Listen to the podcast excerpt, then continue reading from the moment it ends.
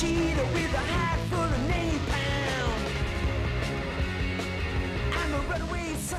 napalm. Greetings and happy Wednesday, or actually Tuesday, here at Dash Radio. This is the Desiree Show, First Downs and Flip Tricks, and it is the 15th day of May. Hope you guys all had a wonderful uh, Mother's Day. Um, I'm super grateful to have a mother. I know uh, we went to the club with my sister and my niece, and my mom and dad and my husband, and uh, it was a really nice time. Um, just always nice to spend time with family. Anyways, today in studio, I'm really excited to welcome a very prolific journalist. He's a writer, he's a photographer, an editor, an author, and a director, and then some. Uh, his work appears in Rolling Stone, Playboy, Revolver Magazine, where he is an editor of Action Sports. Uh, our lives have actually intersected as well with many mutual friends. He's got two podcasts, Boozed and Cruised and Ride the Lightning. Uh, recently, he's interviewed Nora V, Chris Cole, Shaun White, Elliot Sloan, Steve Caballero, Wee Man, Chris Gregson, and Bam. Uh, and I'm just giving the short list here. Uh, I, don't, I did tell you he was prolific. Uh, he's also a motorci- motorcycle aficionado, I should say, as well, um, and a pianist. Uh, and the list of accolades could keep going. Um, but what actually really intrigued me about my guest, who you guys are still waiting to find out who it is, is he has there's something much about him or one of the things that it touches me so much is his miraculous story. Uh, a near fatal crash less than nine months ago and the story that ensued uh, an inspiring uh, super inspiring what movies are made of uh, and based on i'm just really excited to welcome and without further ado mr eric hendrikx eric How you doing? i'm good thanks so much for making the time Good, thank you. I'm blushing from all the accolades. well, and I didn't even. That, I mean, I could have kept going. I mean, I was like, "Wow, okay, Can we get my mom on the phone first before you do? we, we can." what would mom say? I don't know. She'll love all the accolades. Right. Yeah. Did you have a nice Mother's Day? I saw that you were with family, I believe. Family, family, family. Yeah. Family first. So yeah, I was uh had everyone together on Saturday early. Mm-hmm. Uh huh. And then sort of a surprise thing that happened on Sunday that I'll tell you about a little later. Okay, Yeah. rad. I'm so I'm excited to uh, welcome that. Now, first, I, I gotta ask though, Hendrikx is spelled different. What is the what is the heritage or the nationality of your last name? I mean, I know that's sort of a random question, but I did have to ask. There's a there's a K and an X. Well, we just come from a long line of illiterate Dutchmen. Hence why you're a journalist and, an author. Uh, it's a Dutch spelling. Yeah, my dad came from the Netherlands. Okay. Came over on Spreken, a- spreken die Duits? No, no, no, no. Oh, okay. That's German. Ik spreek, no, ik spreek een beetje Vlaams, de boter in de kelder. Oh. It's very similar. You're so far ahead of me. yeah. No, I speak some Swiss, Swiss German, uh, Spanish, but I don't. Dad never taught me Dutch. Shame on you, Dad. Well, uh, Godverdamme is God damn it, and uh, the uh, is is. Well, sorry, I shouldn't say that out loud, right? That's all I need, can. right? Just walk around saying "God damn I it." know the bad name, the bad words, you know, from being little. Of course you do. And So, if you're just tuning in, I'm joined by Eric Hendrikx. You can follow him on Instagram or on Twitter um, at Eric Hendrikx. And actually, the spelling again is Hendrikx KX um, as well. Now, uh, super hard for me to pick an intro song for you with you having such a strong music background uh, or passion for music, uh, as as well as being a, a musician. What What'd you, would your you pick? Iggy Pop? Search and Destroy. No complaints. Okay. No right. complaints. What did you? That's never a bad complaint. What would be your song?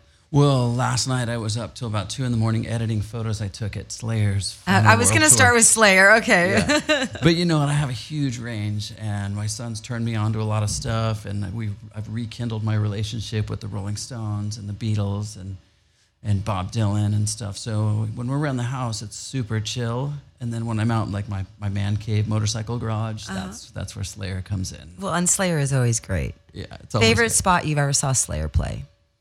Oh, that's an interesting question. Well, I saw them play Friday night Mm-hmm. in Irvine at the new Five Points Amphitheater. Um, and then if rewind 30 years ago. Can I say 30 years ago? You can. You can. With me, you can. That sounds so weird. Sounds old. Uh, 19, 1988, I saw Slayer open for Judas Priest at Irvine Meadows. Right. So this was like a nice way to bookend it. No, super sick. Now I will tell you my my first time seeing Slayer. In Salem, Oregon. Oh, wow. I mean, which was pretty cool at the Boys and Girls Club with Biohazard. That sounds too cool. You're already one upping me. No, no, no. And that was I'm gonna start interviewing you. 94, 95. No, it was rad. I mean, it was just seeing. I mean, obviously, if it would have been in Massachusetts, Salem, Massachusetts, it would have been, been even radder. Oh, but I thought Salem? Oregon would be pretty sick. Or though. like, or like some somewhere in Scandinavia, like, Yeah. like where all the fin, like Finnish and Swedish death metal comes from, like the church burning guys. Not that I'm into that, which I'm not, but like that's pretty Slayer. Bam would have those uh, spots and allocate and uh, locations for us. I'm sure. Or he could send us a pin right now. We could text him, and by the time this conversation's over, he'd probably have like 12 spots. Rad. Uh, okay, so now let's. Um, okay, so music. I mean everything. I mean you, sports, motorcycles, any boards, journalism. I mean, I, you know, I, I'm thinking when I was preparing for the show, I was like kind of thinking how I wanted to start, and I, there's so many facets to you.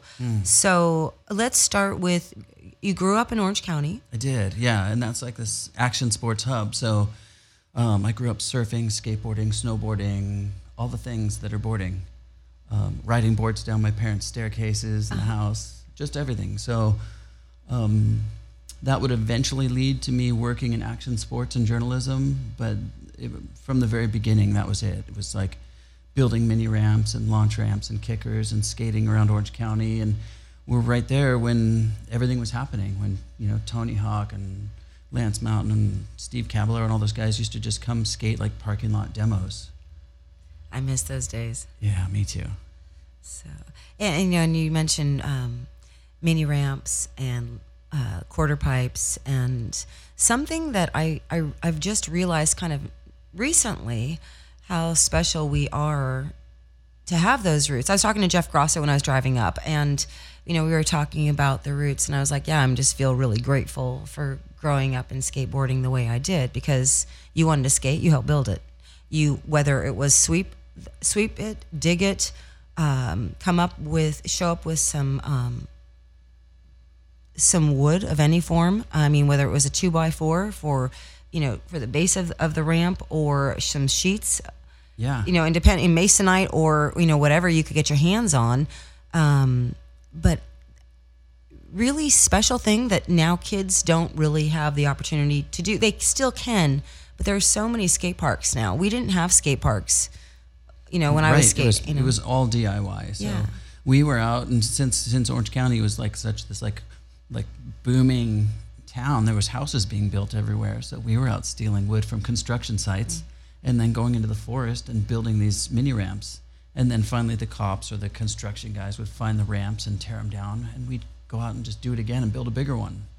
Um, that's how it was done back then. Now, yeah, now you can go to whatever skate park. There's a bazillion of them. Yeah, they don't realize. I I mean, it's sad. It's kind of sad actually, and that's why you know I did this thing for Vans a little like uh, two months ago, and they have this ad campaign around Atita and Girls Skate India, um, but she started this not knowing what she was doing, getting cement and building stuff for them to skate, and so it was kind of cool to see that this girl in India in 2018 has the same experience that we had kind of growing up skateboarding, which is, For sure.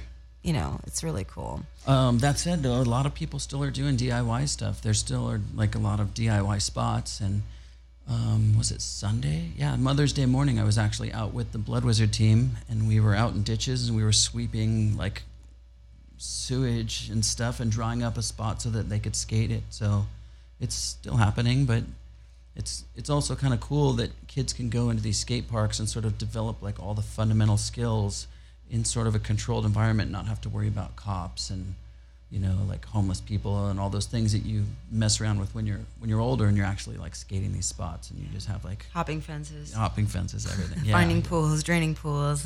yeah, yeah. Um, trespassing. yeah, no, it's Which- true. They can do it legally. Like we're skateboarding was we were hellions. I mean, essentially, I think. I have a recent trespassing. Oh, yeah. Um, yeah, yeah. I got busted in in in Phoenix actually. I had taken. I don't know. in Phoenix, of all places, they're pretty lenient there. I mean, as far as that stuff, I thought. You'd think, but um, we spent three or four days. I was out there with my son Stone and, and a handful of guys, and and um, we were skating around all these spots. And then on our way back from Phoenix to Orange County, we um, we stopped by this high school that had this famous little rail that we saw in a Nike video.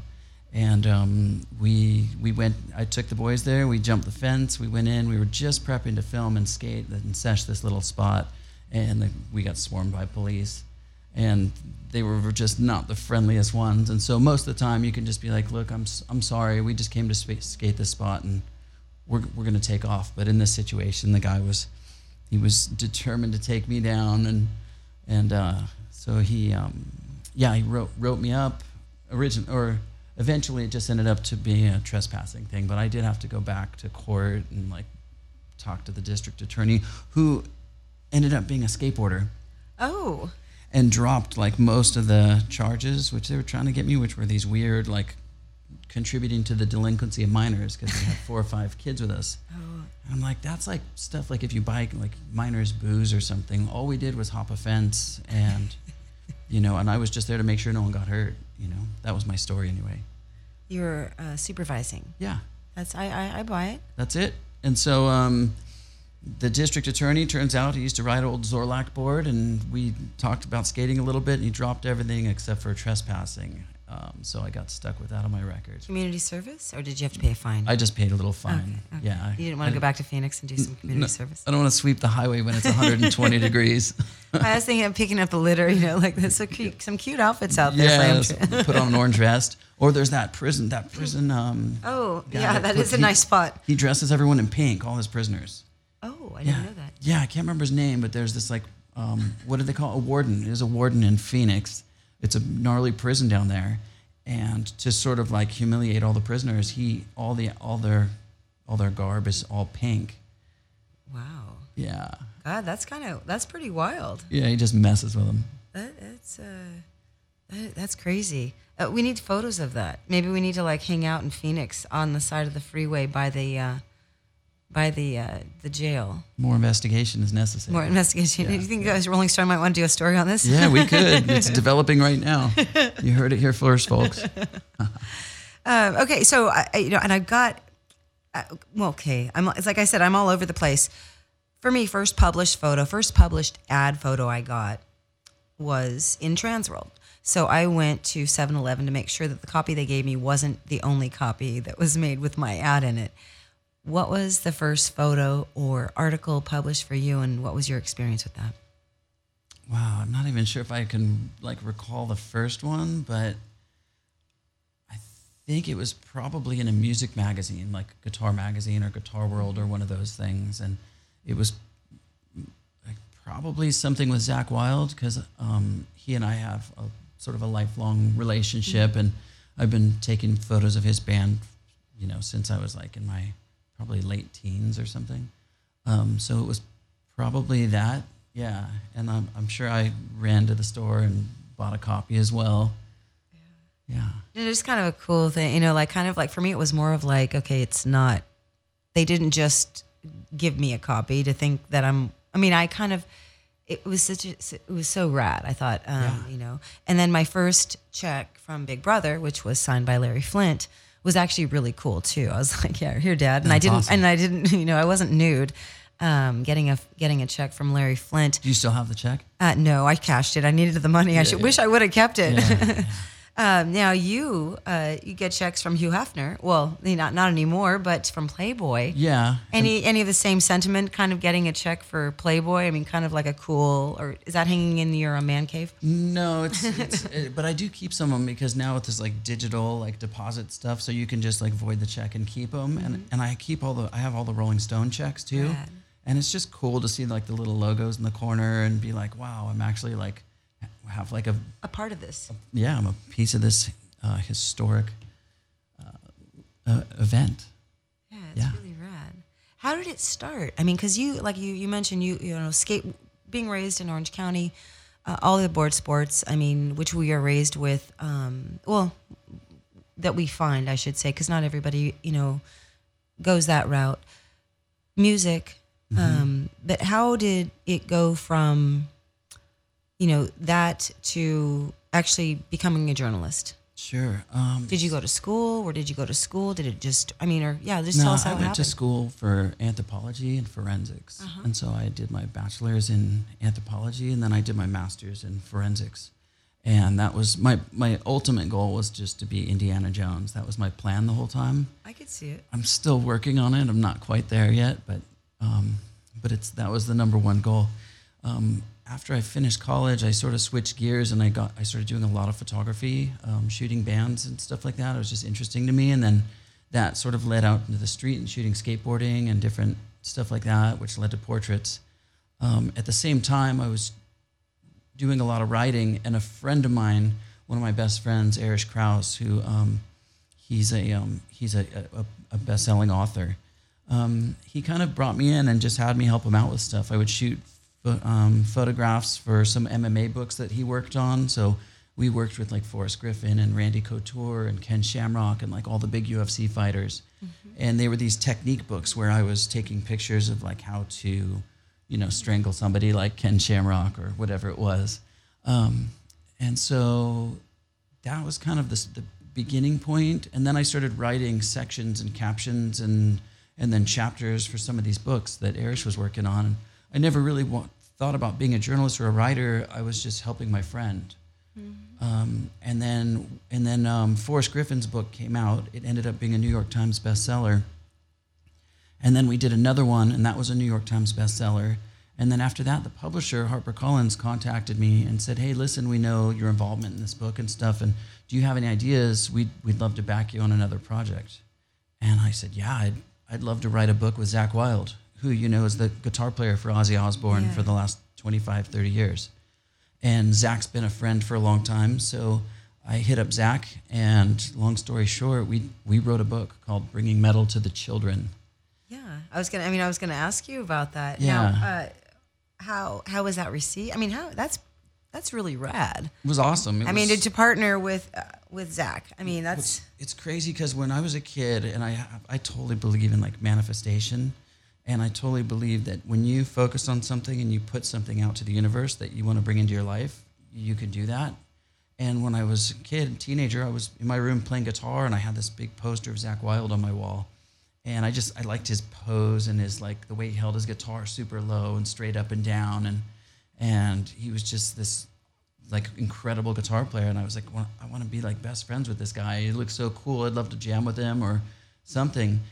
And then like fast forward years later, like we ended up crossing paths and then becoming friends and then becoming best friends. And then I ended up writing his book.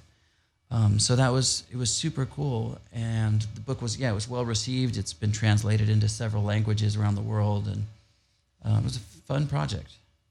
Yeah, Yeah. No, it's a really cool thing. I was gonna ask. I saw that on your Twitter uh, handle. You know, on your Twitter handle. Oh yeah, or, you know, on your bio for Twitter. I was Right. like, oh, we gotta talk to talk about this book with him. Yeah, and so that that book sort of around that time I started writing articles, and I think I was just sort of writing them for free for this magazine in S- San Diego. It was like Re- Revolt in Style. Oh, okay. You know the magazine? Uh-huh. Yeah, it's an action sports based magazine, and so I thought, you know, I, I I'm starting to know all these people. I have all these friends that are like in this like really cool arena of like pro skaters and moto guys and snowboarders, and at the highest level, they're going to the Olympics and they're doing X Games and stuff. So it'd be really cool to do these like intimate conversations and find out what they're interested in and find out stuff that nobody really knows about these guys.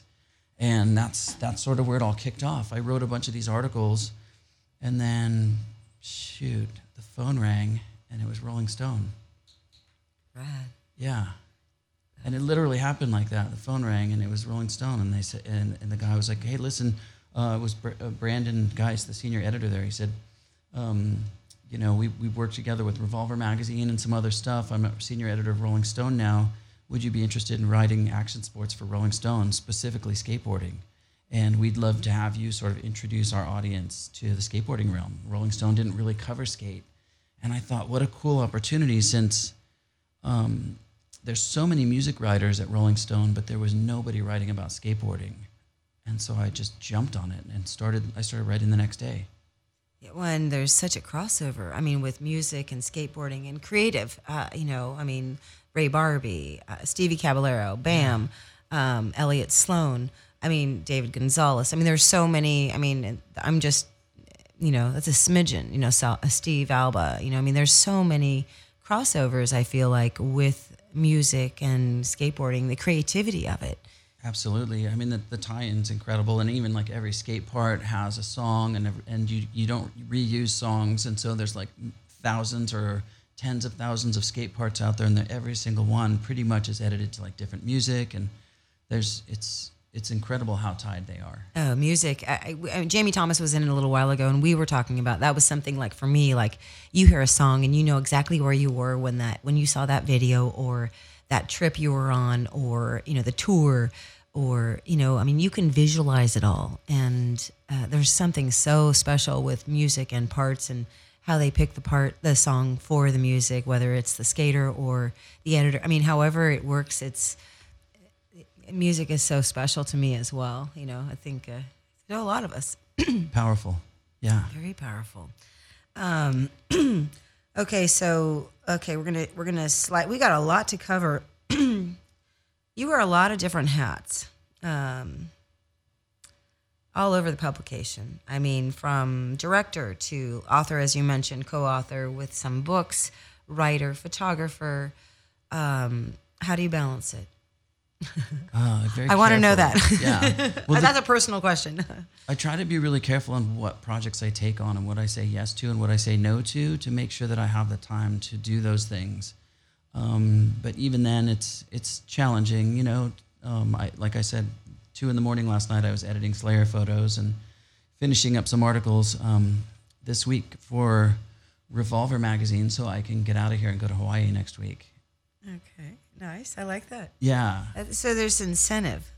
Oh, there's incentive. Yeah, yeah. And I'm I'm a procrastinator too, so um, I'll wait till like the night before, the last minute before I crank out an article, and I feel like when I'm on it, I'm that intense, and and that's when my best work's to come out. You know, otherwise I'll just sort of like lollygag around and write something, whatever, blasé, and kind of go find something to eat and go mess with my cats and sit at the piano and yeah. I, I thought I was the only one that had a problem with that. I thought you. I thought for sure you'd been like, oh no, on Tuesdays we're writing, on Wednesdays or no. I mean, I you know, it's. It, I'm always curious with multi because I have a lot of interests as well. Yeah. And it's really hard to balance it. You know, um, it, for me, it's really hard. You know, to make sure I'm skating, to make sure I'm taking care of myself, Right. um, being a wife. I mean, but my but but my my show and doing you know shooting photos and writing and podcasting and interviewing and setting up interviews and you know and doing social media for a couple of companies. I mean, just trying to it's it's a hard balancing act, and then to try to paint I as well. I don't do. I've been in bands. Um, I was in. I was like in 14. I was in a band and we did all Minutemen covers and Red Cross covers. I was a singer. We didn't last long, but um, But you're busy. It's pretty safe to say you're not at home watching Real Housewives of Orange County. oh, I, I refuse to watch any reality TV. yeah, no, no. That's a big part of it. I don't watch TV either. Um, I do read. I usually read um, to inspire me on projects that I'm writing, but um, yeah, I don't. I don't really have a lot of downtime. Like when I'm at home, whether it's in the morning, I'm working on something. During the day, I'm working on stuff. At nighttime, late into the night, I'm writing or editing photos. I just like to stay busy and be creative. What are you reading right now? What's book? What book, book are you working on now? I'm reading some. I just opened up some dystopian books that I've read forever ago, like 1984, and um, I'm just like interested in sort of like this whole like Orwellian um, future that like you know that George had like predicted so long ago, and now we're starting to see some of that stuff unfold, and so it's it's kind of fascinating to me. So I'm jumping right back into that stuff a little bit. Right. Um, but I, I usually have four or five, you know, books on my nightstand, and I'll like I'll read a chapter from each, and kind of whatever mood I'm in before I shut it down for the night. Oh, that's cool. Yeah, no, and that's kind of, I read at night as well. I always have to read something, even five pages or a few pages of my books. What's the last book that you read? Ugh, well, I'm reading nonsense right now because it's sort of a. I'm reading. Um, it's a part. It's like Crazy Rich Asian. you know, it's a, it's a crazy title. Um, it's nonsense for me right now. But um, what is it? I the. Oh my gosh, I can't even think of the name. Um, the coach for the San Francisco 49ers. It's the the book is called The Score Takes Care of Itself Okay. and it's super inspiring. Um, it's obviously football related, uh, but it's life lessons and how you kind of, you know, how he came into the San Francisco 49ers when they were Owens, you know, they were losing. It was a bad organization at the time as far as winning championships and turned it around uh, in 18 months to bring them to the Super to the playoffs and then to the Super Bowl. You know, I mean, it, it's a pretty. So inspiring. It was really Yeah. inspiring, you know, for me. Um, I love books like that. I just read um, not too long ago Andre Agassi's book, Open. Oh. his um, um, I'm, that would be a good one as well. It's so well written, and I'm not a tennis fan. Like I don't really watch tennis or play tennis or anything. Um, but I read the first like the first couple pages, and I was roped in because he talks about trying to get out of bed in the morning and how much pain he's in, and it's something that I can kind of relate to right now. Um, and he, you know, he wakes up and he falls to the floor, and it takes him five ten minutes to stretch until he can even stand. And then he's going into this hot shower for like 45 minutes to just try and get the muscles moving again and stuff. And and then you know that day he's going and getting like a cortisone shot in his spine.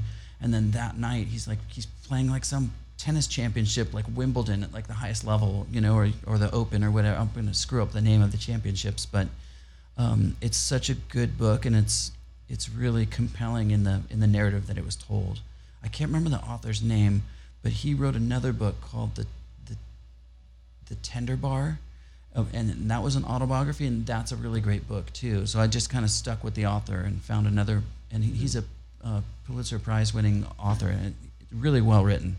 Oh no, that sounds interesting. I'd Yeah. like that. I, I played open a long time ago, but uh, tennis. But still, I just the the struggle. That's, and, you know, I think that's another. Th- we sort of have a, a commonality on a few things because I think we both care about people. Um, Yeah. and want to like you were sharing about writing and and that's kind of how I think of my show or when I write as well as I'm interested and I want to see and when I'm shooting photos I want to see the other dimension I want to see something else of these people Yeah, Um, you want some depth, you know. yeah. You want some depth. You don't want some shallow like you could. I could have googled that and found that out, you know. So Yeah, no, exactly. I And mean, you want to find character. more. You know, that's that's your lead in, you know, like from what you find on Google perhaps or what you find out from other people, but you know, and now you, you know, recently and you've you know, like I mentioned, I mean, Nora, Chris Cole, Bam, Stevie Cab, Elliot. I mean, eh, I'm just talking about some of the action sports, you know, doing different pieces for, you know, podcasts or doing a story or, and photos uh, for Rolling Stone or for the Revolver magazine. Uh, going into this, do you shift gears? Do you how uh, or how how do you attack each? Because I would think, well, obviously each publication has a different audience. Yeah, I mean, without a doubt. You know, the, uh, with Revolver Magazine, which I'm an editor of the magazine, and I write features and shoot photography, and then I um, I produce um, a lot of our video content. But it's a heavy metal based, you know, and rock and roll based magazine. So the language changes, you know, because people can relate to certain heavy metal language, like horns up, you know. And if I put that somewhere else, they don't know what that means, you know. They're like horns up. Where what does that mean Yeah. in acronyms or no? Yeah, right. Is there emoji for that? No, There is. Yeah, there is. I know. Yeah, I use it all the time. I use it as well. but um, but yeah, and then Rolling Stone, it's a different audience. And Rolling Stone, like in in Revolver, it's you know it's not a heavy skateboarding audience. It's maybe like maybe ten to twenty percent, let's say, um, are familiar with skateboarding, and and way less that understand what a, nollie heel flip is. So when when I get into the language and narrative, I, I really like to just tell a compelling story about a person who persevered you know, and the, their trials and tribulations that they've been through, and people who have like faced heavy odds and still come out on top because it, it gives people hope, and there's a connection. People can relate to that. People who have been down in the dumps or hard times or um, feels like they're they're up against a wall, and there's all these other people who are at the the top of their action sport or the top of their realm who were also in that situation. And so to be able to kind of delineate that path from, you know, from humble beginnings to um, legend, you know, being a legend in some cases, um, it's inspiring. And I think it, it, people love to see those stories because it gives them hope. yeah. No, and that's why I like to see them, and that's why I wanted to have you on. Oh, thank you. Um, you know, you in September, close to nine months ago, you went through a life altering event. Yeah. Um, Yeah. You know, and I, I'm going to let you kind of share a little bit about it. Um, you know, I mean, you you almost died.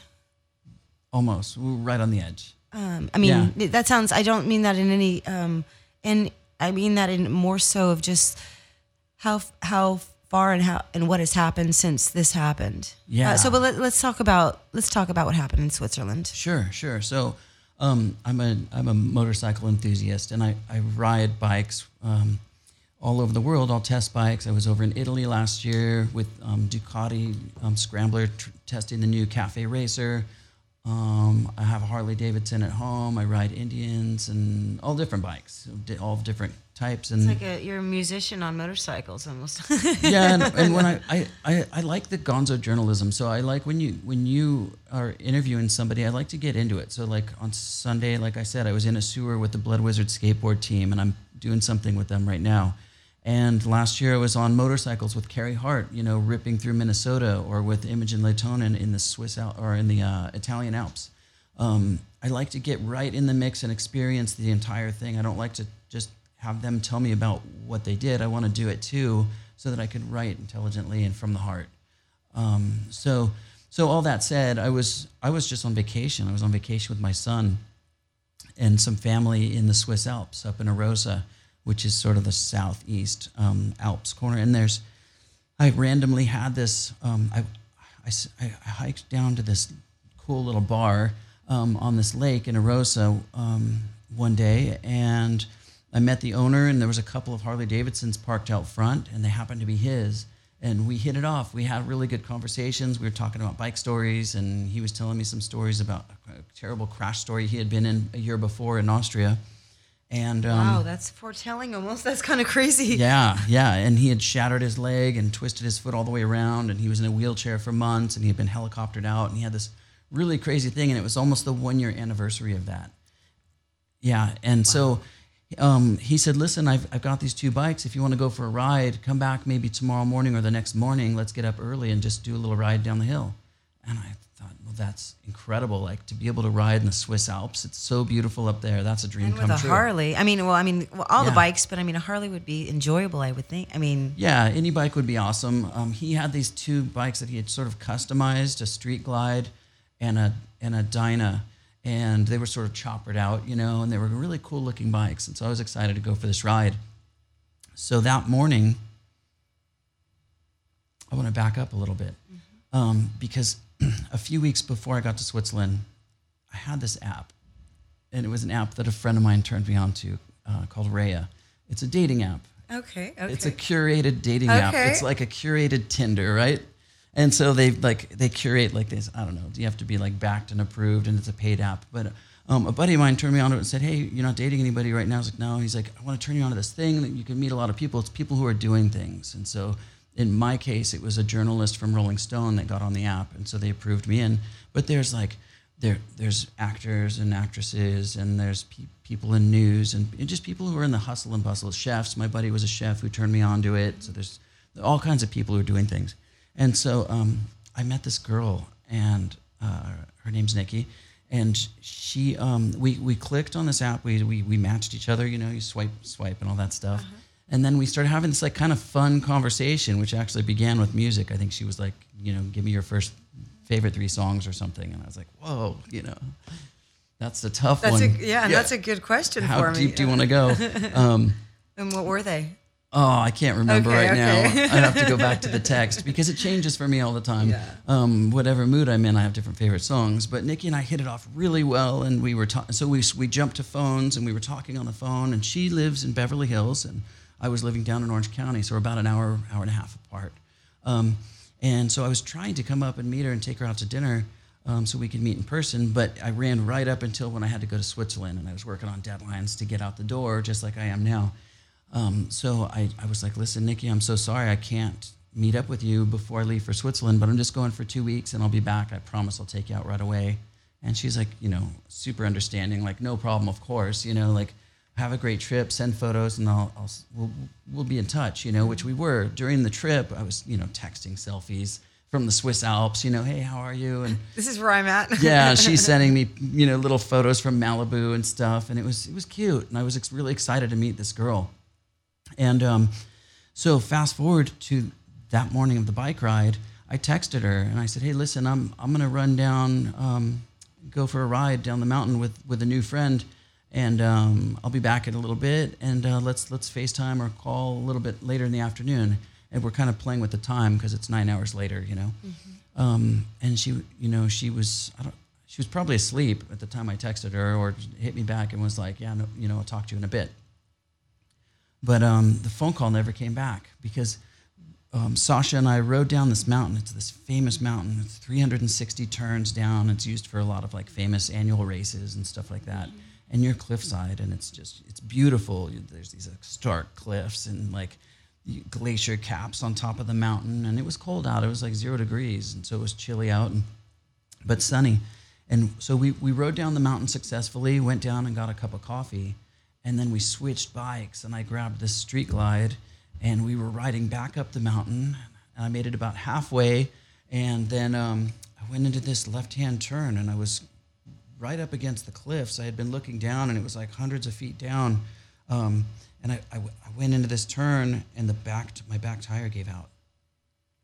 And it was like i don't know if i hit ice or if i hit gravel but the tire just slipped out from underneath me and started sliding towards the edge of the cliff and I thought, no, no, no. I think I even yelled, like, no, no. And I tried to push the bike away from me because it was going sideways and towards the cliff edge. And I thought, well, the bike's going off, not me. And um, I laid the bike down on its side, and it just it just kicked back up. It grabbed me, it high sided, it slammed me on the ground. Uh, I tore my knee open, broke my hand. Then the bike tumbled. I tumbled with the bike, and it threw me. I went through a wooden guardrail, which I snapped with my shoulder, broke my shoulder, um, and then I went for a fly. I went, I flew 65, 70 feet down the mountain, and then um, landed luckily in this sort of like little like catcher's mitt on the mountain. Otherwise, I'd have just kept going like hundreds of feet. Um, knocked out as soon as I hit the ground, and um, I woke up. Woke up on my back. Um, my buddy Sasha right on top of me, the one who had crashed his bike exactly a year before in a similar situation. And um, man, he was just like, Eric, Eric, like, can you hear me? Do you know where you are? And I, I, I was like coming to you like tunnel vision, but I was like, yeah, yeah. He's like, do you know what happened? And I was like, oh man, I felt overwhelmed with guilt because I had crashed his bike. Um, and I was like, I'm so sorry, Sasha. I'm so sorry I crashed your bike. And he was like, no, I don't care about the bike. The insurance will take care of that. Or I want to make sure you're okay. Can you move your legs? You know and so I, and i like lifted both my feet and i was like wow yeah i could feel my legs they're okay i think. And he's like can you move your arms? And i, I was able to move my left arm but my right arm was just dead you know? So i was like no i can't move my right arm or shoulder i think it's broken. And he's like yeah don't don't worry about it helicopter's on the way. And thank god for that because i was with a guy from switzerland who knew like what 911 is in switzerland which i don't.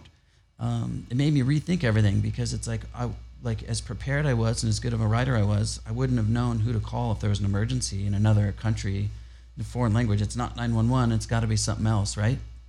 He knew what number to call, how to let him know exactly where we were on this mountain and get a helicopter there, um, which was really good timing because um, the helicopter got to us in about 10, 8 or 10 minutes. Um, I was kind of fading in and out of consciousness, but I had also broke two of my ribs, and one of my ribs stabbed me in the lung, and my lung completely filled up with blood. And so I'm laying there on my back, and I started having trouble breathing, and I was like, Sasha, something's wrong. I can't breathe. And I gave a huge cough, and I just coughed blood all over myself. And then his eyes were like, oh, oh. Until then, he was like, it's going to be okay, it's okay. And then it was like, oh, it's not okay. I don't know if it's okay. Yeah. Wow. And then I heard the helicopter pull up, you know, and the, and the medics dropped down and and um and they you know they they hooked me up and put me in this like whole thing and and and and I, I they started hoisting me up. I think they might have hooked me up to a medication or something because I, I started fading out pretty quick. Um, the last thing I remember was hearing the helicopter sound and Sasha telling me, "Stay with me, brother. I'm going to meet you at the hospital. Stay with me." And um, and I, I I blacked out they put me in an induced coma, and I was in a coma for I think four days um, in the hospital. So I, I woke up woke up in the middle of the night in this hospital in the city of Arosa in ICU. I was on a respirator and I had tubes everywhere. I had tubes down my nose, down my throat, in my rib, where my To to, To- to- express or get the drain the lung from all the blood. Yeah, um, I, I just tubes everywhere, machines, beeps, you know, and stuff. It was just crazy.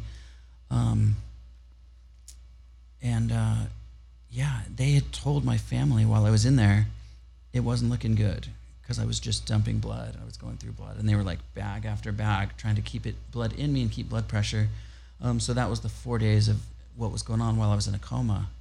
Um, yeah, but and then I, and then I woke up. I, I I started holding blood again, holding blood pressure. Woke up in the hospital, and the nurse came over to me, and she was so bright and smiley. I can remember seeing her face, and she was just like so excited that I woke up, um, because they thought it wasn't looking good for a few days, and they were really bummed. And um, so she came over and, and she brought me this little writing board, which I was able to use like a left hand, you know, like write on this board. And I, I wrote, "Am I gonna die?" And she said, "No, no, no, no, no. You're you're going to be good. You're strong. You're going to be good. Just stay with us and you're holding blood pressure. Everything's good." And then I said, "Okay, can I have a beer?" and, and she just started laughing. Um, and um, so yeah, it was back. And so and then the, the next the next note was, uh, "Can you call my son? I want to see him right away." And she did. She she called him in the middle of the night. Um, my son Stone, my best best friend, um, was he was there with me during the trip. He was at my side while I was in a coma, and he was up in the Swiss Alps, um, waiting, you know, and coming down and visiting during the day. But it was in the middle of the night, and um, so he um, and my my brother-in-law jumped in a car and raced down to the hospital when they heard I was awake, and came down. So I got to got to see the guys, and then things started to just like, just reveal themselves in a better way from that point, you know. And it's a trip when you when you do go through something like that, like I remember the flight was the biggest thing for me. I remember, um, I, I sort of remember the tumble and trying to get out of the accident, but I remember going through the flight and it was like slow motion. And I was so like blown away because I was like, wow, this is how I'm going to die. And I always wondered if I would recognize that moment when I, when when I was going to die. And I, I guess a lot of people wonder that, like, how's it going to happen? You know, it's like it's the one inevitable thing, but it could be in any way. You know, is it going to be an illness or an accident or in my sleep or what's it going to be? And in this moment, I was so sure it was happening, and I was like, wow, this is it. This is how I'm going. I'm going off this cliff. In my mind, it was hundreds of feet down, and it was the end. And then and then I was like overwhelmed with like this warm feeling, and I was like, you know what? I'm ready. I feel good. And I feel like I've done good in my life. I had all these thoughts like, you know, I was good to everybody. I was I was trying to be loving to my family and do all the right things and think out of the box and do the things, not have any regrets. And I just felt good. I was ready to go. You know, and then to wake up, you know, and then find my buddy Sasha above me and I was like, wow, I didn't die, you know. Yeah. Not yet anyway. And then it and then it was still li- like looming for several days, but not for me. I was just completely blacked out, you know, until I woke up in the hospital. Anything like, have you ever had those, uh, and this might sound ridiculous, but have you ever had those dreams where you're falling? Yeah, of course. Um, You know, I mean, was Yeah. it uh, in any, I mean, when you were describing it, made me think of that. Obviously, it's totally different Mm-hmm. um, because you also got this warm feeling like it was okay and that you had done.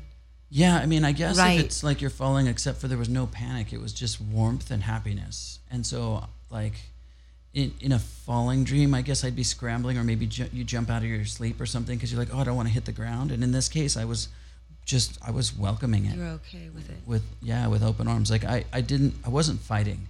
Um, yeah, I was just like relaxed, and I was like, kind of just this. There's nothing you can do at this point. I'm in the air. I'm flying. It's over. My last feeling is going to be warmth and happiness, and that's how I'm going to go. You know, and and then I just that was it. You know, woke up in the hospital and and um, surrounded by like family and friends and everyone. I had some family fly in, um, you know, from from the states, and um, um, even one of my best friends, Ben Harper, um, flew in. Um, was in, there in my in my hospital room when they checked me out of ICU. I was just surrounded by good people, and good people online.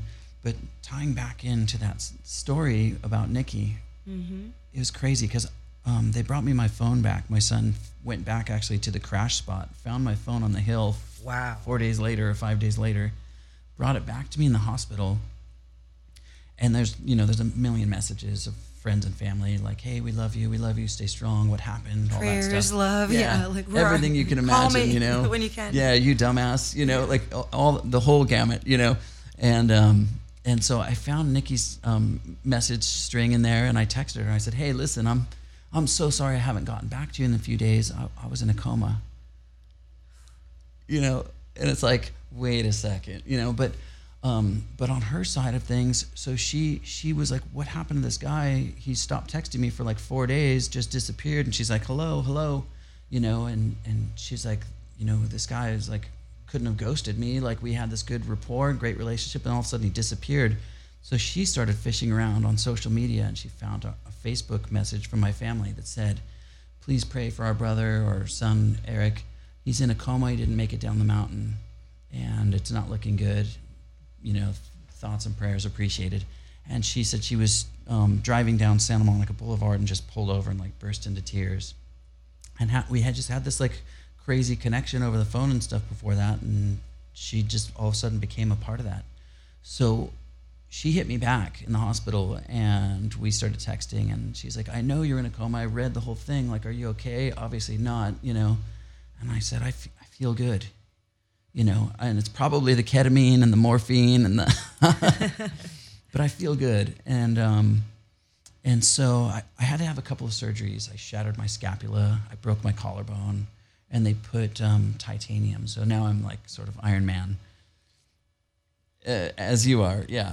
Um, I got three plates in the back, th- all this stuff. There's a lot of you know laundry list of injuries. Um, A but- Timex. yeah, but the biggest thing was um, punching that hole in my lung. They wouldn't let me fly home. The surgeon came in and he said, "Listen, you can't go home. You can't fly for two months um, because it's too dangerous with the air pressure. We have to heal your your lung and this hole in your lung, and then um, che- do a checkup and MRIs and X-rays, and then we can put you on a plane once it's safe." So I told Nikki that, and I was like, "Hey, listen, I'm I'm stuck here for a while. It looks like it's going to be two months." And she's like, "Oh, that sucks," you know, because we were gonna try to get together, and all this stuff happened, and it looked like it may be a while. Um, we started FaceTiming every night, and morning, and talking and texting from the hos- I'm texting from my hospital bed, you know, and her from LA running around doing her thing. And we got on the phone one day, and she was like, "Listen, I'm thinking about getting on a plane." And I thought, you know what? That feels good. You should get on a plane. And I said, but don't come to the hospital. I'm out of here in about a week or two weeks. Come right when I get out, because then we're going to be up in the Swiss Alps. It's this beautiful place. And if for some reason it doesn't click, like, you know, relationship wise, we'll still be like best friends, you know, and we'll still, and you're going to, you're going to have an awesome trip. I promise that, you know. Um, so she, in a leap of faith, got an airplane ticket one way to the Swiss Alps. She flew New York, London to Zurich, and then took a train up to the Swiss Alps, like four hours, you know, to meet someone she had never met before. And it was a trip. And um, I, uh, I hobbled down from my um, little hotel that I was staying at on the lake in Arosa to the train station through the rain in my pajamas um, and waited for her train, you know, and she pulled in and that was the first place we ever met was at this little like train station. So rad. And we clicked. As soon as I saw her in person, I was like, wow, that's my person. I just knew, you know, when the eye contact, everything, the smile, just her, her body language. I just knew that there was something way more than just, you know, like anything surface, you know? And that all like sort of just unfolded and came to fruition. And then we we were like inseparable and then since then we've been inseparable. Yeah, I mean, and and cohabitating now, and now cohabitating. So some we, special news as well. yeah. So since then, we um, we've traveled around a bit. We were down in Tulum doing stuff. I was doing some stuff with Tony Hawk down there, and she came with me. Then we we had this like whirlwind of travel. We were in Paris. We were in Milan. Which is always really romantic and Yeah. awesome in a relationship. We had that with my husband. oh yeah, Paris is incredibly romantic. You know, we went to Jim Morrison's uh, grave and brought a bottle of wine in there, spilled a little bit out for Jim and had some and and just had this like whirlwind adventure. And she pretty much was like living at my house. She's so she Nikki's a um, a, a Food Network chef, and she's um uh, and she has a lot of celebrity clients that she private chefs for, and so she has this really cool job. But she's also very like um, not only is she like an awesome cook now for me, um, but also like she she has this flexible like career where yeah, so we could be together a lot, which was really cool, especially in the beginning because I was really gimpy. I'm still a little gimpy, but And you're riding, and he's riding already. You're riding bikes already. You have been. I rode my Harley here today. Okay, I Yeah. thought so. Okay, Yeah. so that's January 1st was the first day I got back on a bike. I crashed August 3rd. January 1st, I waited. I did all the physical therapy and a lot of that stuff, and then, and then I was ready. And Nick, uh, the first day back on a bike, Nikki jumped on the back, and we we went for a ride through the canyon, and that was really cool. Wow, that's for that. That's another telling thought there, there. That what you just said. Yeah, yeah, Total trust. Yeah, yeah. And so I've been taking the bike out, yeah, and riding around, done some press rides. But um, we, um, so yeah, we we recently moved in together. Um, she gave up her place in Beverly Hills. I gave up the house in Trabuco Canyon, and we got a place in Newport Beach together. And part of that whole surrounding is that um, we're expecting a baby. So wonderful. Yeah. So beautiful. Yeah. So we've got she's got a bun in the oven. You both do. Well, she's Well, she's literally carrying the bun. she's but carrying it. She's carrying this gift. I'm carrying her. Yeah. yeah. And so it's been crazy because now we're what eight nine months out from my crash. I'm not really keeping track, um, and so much has happened. But yeah, just all the way back, and it's crazy because sometimes you have these like, it takes those types of like catastrophic moments to really see the depth of somebody else and what they're about and the soil that they're made of. And that was just so evident with her of how like loving and caring and like beautiful of a person she is. Um, and, and, and someone who would take a leap of faith and cross the world to follow like her heart that it, was just, it was so like, so revealing that it was like, in, like instantly, like I knew what I wanted right when we met. And for her, she, it was interesting because she had just been doing these like sort of personal journeys. And she had just right before coming out to Switzerland had been asking like the universe for to bring her her her soulmate, her her lobster, you know. And um, so she kind of like described to the universe what she was looking for, and apparently I made some of that criteria. Yes, you did. Well, no, and then I have to say though is you sharing about going over the cliff Yeah, and you know and embracing and being okay and knowing that you had that you had done the right things and lived a way that you could sleep in your own skin and move on yeah, is also telling. I mean, I have to give you some credit with that. I mean, I because I don't know. I mean, to have to hear that from you from your heart is is really overwhelming. Um, that to be in a place because I don't know many people that would feel like okay, I guess I guess it's okay. Yeah. Like I, I've I have lived a wonderful life and I have done things the way that I want to be remembered for and do. Um, yeah. I think you know every like obviously we all face death. That's inevitable, and so I feel like the only reason people fear it is because of regret in their life. Like they they haven't expressed themselves in the way that they want to express themselves in that short amount of time that we have. And when you have done that, I just feel like you're you're not afraid to go into the unknown, um, to go into what's next, whether whatever your faith is, or or if you don't have faith, that you know, it, I think it's just, yeah, that's your your personal journey. Okay, and we are running out of time, um, sadly. Um, I do want to say though that that's how my husband and I is. I was praying for my soulmate, my best friend, and after Aaron and I were together for a year, he said he had been praying for his best friend and his soulmate. And so I think there is, and or you know, and for whatever goodness, there's some goodness out there that. You know, normally we don't talk about this kind of stuff on my show, but it's. Um, I wanted to have you on for Valentine's Day week, but uh, because I was so touched by your story, um, we have run out of time. I'm I'm just so thankful for your time tonight.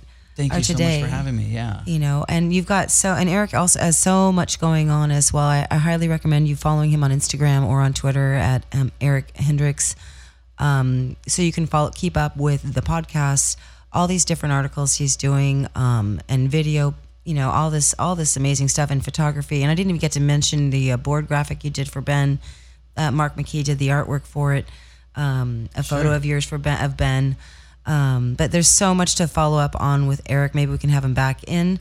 Um, you know, thanks. Are we? That's what we got. It is that we got like one more minute. No, we don't. Okay, we are running. Cole's giving me the. Uh, we got to get out. Um, you guys, huge thanks for tuning in to the Desiree Show on Dash Radio, and huge thanks to Eric for coming in studio. I so appreciate your time and sharing your heart with us. Thank you, Desiree. Grateful. Yeah, no, Thanks I'm so much. grateful. Thanks for sharing the love and uh, and your in your story. Yeah. Follow uh, Instagram. Let's all be friends. You can watch our trip on Hawaii and everything else. Okay, and we can watch to uh, place our bets for the baby Oh, at the gender Any guesses? girl. I say I thought girl. All right. Well, Cole's giving me the eyes. We are out. Have a dynamite week. This is the Desiree Show on Dash Radio. Are you tired of pain, taking pills, whether over the counter or otherwise? Are you looking for a natural way to help your body and your sanity that's also affordable, drug free, and will block your pain? This is Desiree Astorga, and I am grateful to have partnered with a brand I truly believe in, a product I use, and to have Biomedical Life Systems as a sponsor of the Desiree Show podcast. Rebound Sport is your answer. It is for me. This amazing stimulator works with your body to alleviate pains due to overexertion, soreness, even help strengthen your muscles. Head over to BMLS.com and order yours today.